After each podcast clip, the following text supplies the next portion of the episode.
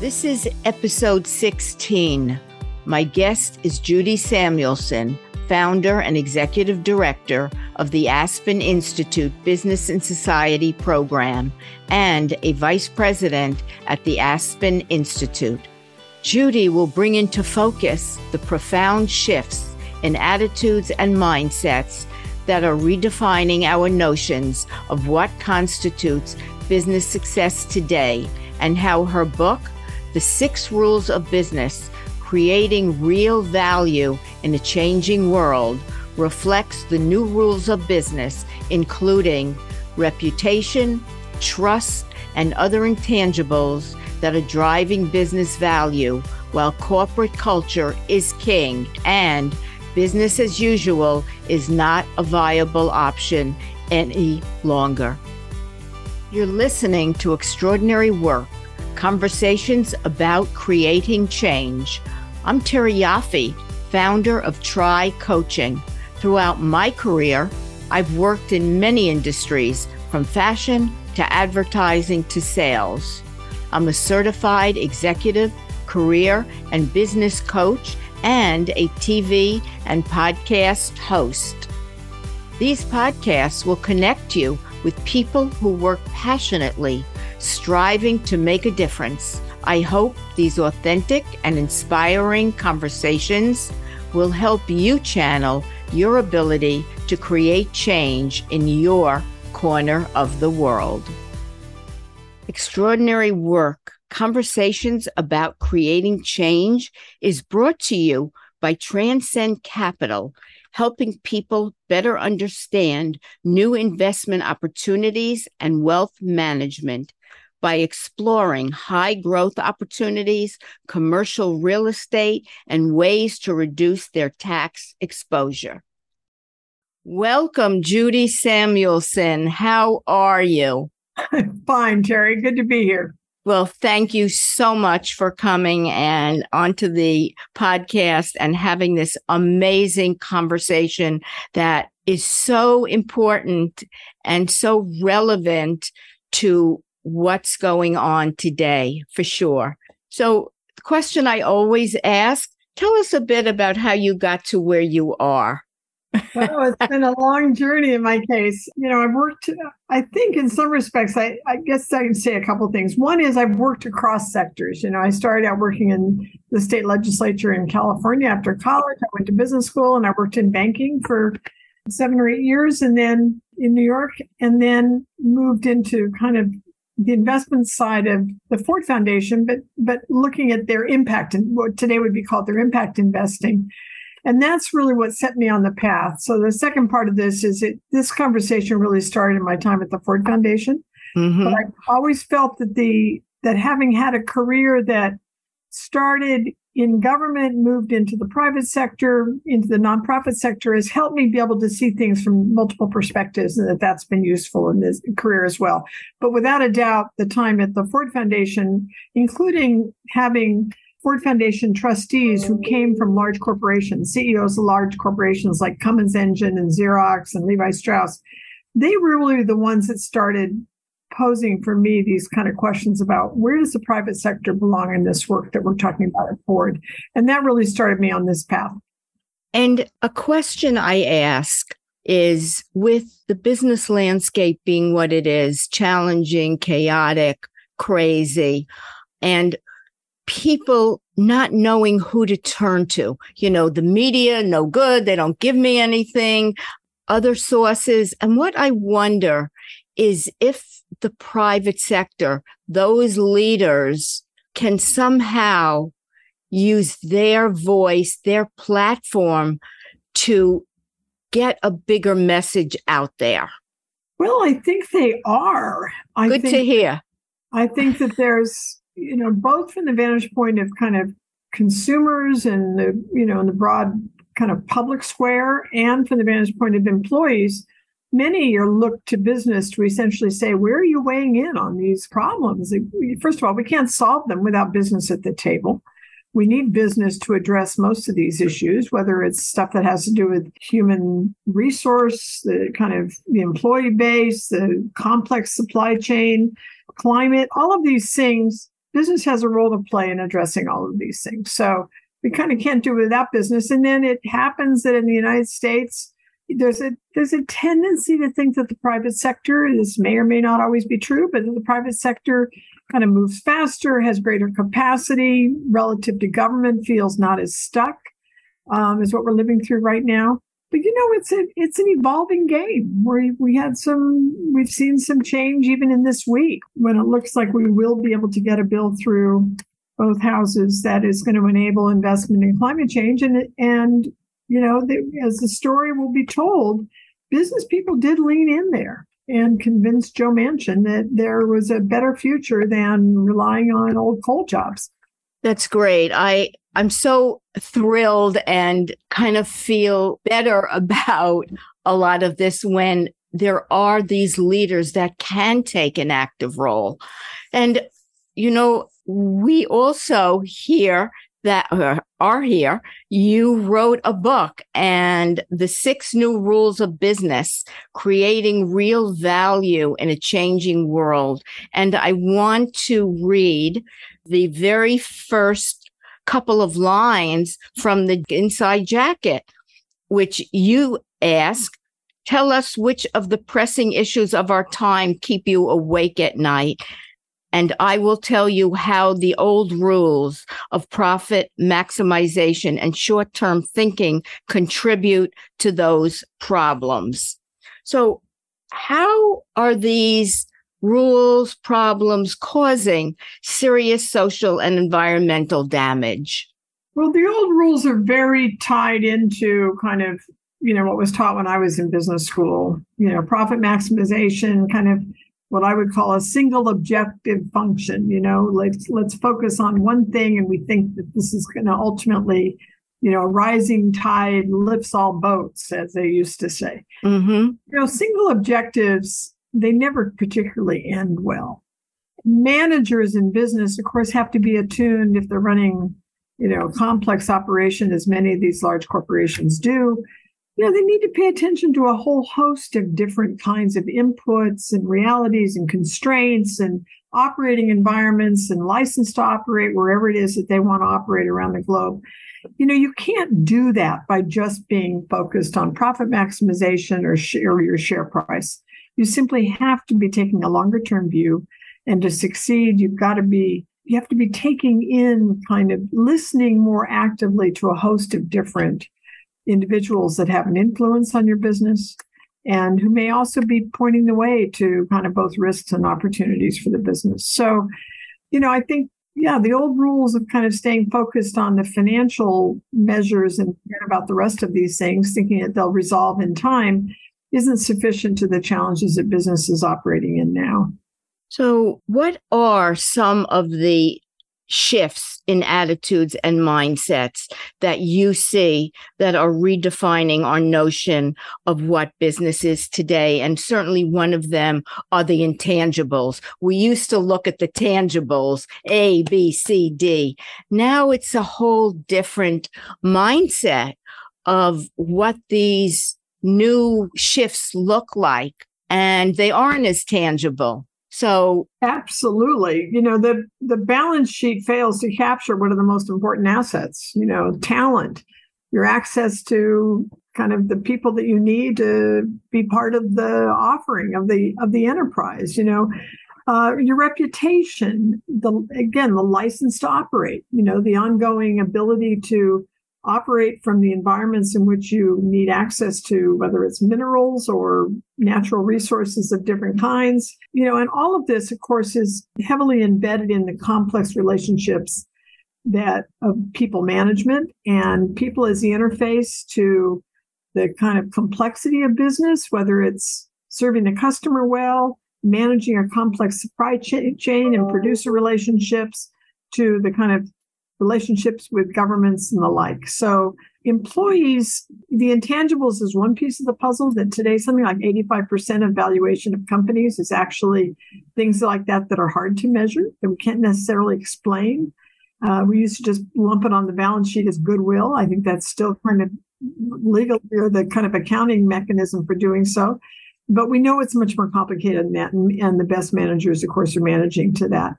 But you know, we also get into some of these other things. I mean, business relationship with NGOs has changed dramatically. The ability of social media to, uh, you know, give us an inside view of what's going on inside companies in domains that used to be pretty not very transparent. Well, today business doesn't have a choice. They have to be transparent about the extent to which they are having an effect on both the human quotient, you know, their employees, the, you know, communities in which they reside, and again, the complex access to the the hard materials that they need in order to succeed. So the games have changed a lot. NGOs are the interface to that supply chain. Responsibility is defined way outside the gate. It's not um, defined by the company. And employees really are absolutely essential to both defining the risks and the opportunities and giving voice to you know both these risks and where the company really has competitive advantage. So that is an important piece that's changed a lot. Yeah and um it's so interesting. My last couple of of guests have really been saying and resounding almost what you've said. And they've been some of them have been coaches who coach leaders and the challenges leaders are having in these some of these intangibles and how are they showing up and what needs to change for them. And one that i had talked about putting people first in you know ahead of consumers and and other things. And people are now it sounds like currency. They are key obviously, if you want to keep talent, you better have a culture that will align with what people's values are and have them want to be there. A toxic culture, people are going to run like little ants away. And what I wonder is, did this become kind of fine tuned with the pandemic and what we saw with people working remotely and rethinking the great resignation, the great reimagining, the great reengineering, where people really could take stock of what they wanted from their employers and what they were willing to say yes to and what they were willing to say no to. What are your thoughts? Yeah, I think it was a I think it was an inflection point without a doubt. I mean, we're still playing out, of course, mm-hmm. but I think you're right. I think that the pandemic revealed the extent to which companies are reliant on employees. I mean, it became as companies started kind of op- reopening their doors, uh, the ability to actually provide customer service, which had to morph and change as a result of different rules and protocols. I mean, all of that was highly stressful for employees and they needed to want to be there or they, you know, voted with their feet. So I think it, it was a moment, but I also think it's the, you know, it's this kind of the importance of climate change and that as being an existential risk and kind of thing that's keeping people awake at night and wondering about kind of the world that we're seeding to our children and grandchildren. I think those things are equally important and um, and takes us back to again to how do you fix this? You need to set, you know, you need to make sure you're aligning your your intentions and your operations. And the operating part means you need your employees at the table. I mean, who else has the eyes and ears on the on the supply chain or complex producer relationships that you need to secure in order to realize these commitments that you're making about reducing carbon, both you and, and through your through your customer relationships and producer relationships. So these things are are all changing in real time, and uh, people are anxious and they're impatient, and employees are very much at the center of all of this. So, when you decided to write your book, did you feel that you were already creating change in your corner of the world by being a spokesperson and having your voice and your thinking and your knowledge be out there. And then the book kind of became an extension of, again, I think I can create some awareness and make a difference by creating a book that might create change in the universe. Well, I do think um, people always say that books are good platforms, and I certainly think it has made a difference in terms of my own ability to get my own ideas out there, but also the work of, you know, I, I lead an organization that's part of the Aspen Institute. And there's 12 of us full time, and we've been, many of us have worked together for many years, and we work on complicated issues that take long term staying power and require a lot of networking and convening across business and the ecosystem of business and um, you know we affect change and that's kind of a long-term venture. And so i've been at this book in some ways for a very long period of time. Um, i did finish it and write you know the most intensive writing period finished under covid. And so that was a reality. But you know you, you don't write a book for you know to be on the shelf for two years. If you're writing a business book you hope it's going to be out there for a long period of time. And so I resisted the idea that everything had changed and realized that you know, I call back to stories, some of which are are decades old, but have still are still memorable in telling the story of companies that have been kind of ahead of the curve on clarifying why they exist and what needs to be true in order to realize, you know, being uh, to to contribute to the commons at the same time that they're contributing to the bottom line. So, what's one piece of advice that you can offer those that might want to create change within their company, within their community? What's one thing that you can, one or two things or three that you could offer up? Well, I certainly think in my in my own experience, having partners who were truly complementary um, you know, partnerships only work when you're completing something they can't do, and vice versa, in my opinion, uh, unless you're just fully aligned on everything. But they work best when you're bringing something to the table and your partner's bringing something to the table. We have a fellowship program that we call the First Movers Fellowship, and it's designed to find change agents working in large corporations and then creating kind of a platform for them to meet fellow travelers and work in a collaborative fashion across kind of learning the skills of driving change within large corporations. And, you know, I think about the ones that have succeeded. I mean, it's, it's become very important to them to have this group of 20 or 21 kind of fellow travelers that they get to know through the course of a year and for, with whom they share a lot of their strong commitment to um, using business as a platform for driving social environmental progress. And so it makes a big difference having partners and mentors and people that you can really use as kind of your own kitchen cabinet. You know, you need, I think most people find that, um, that it keeps them at the table when times are tough and maybe lifts their sights to things that they otherwise might not have thought about, but it's less lonely.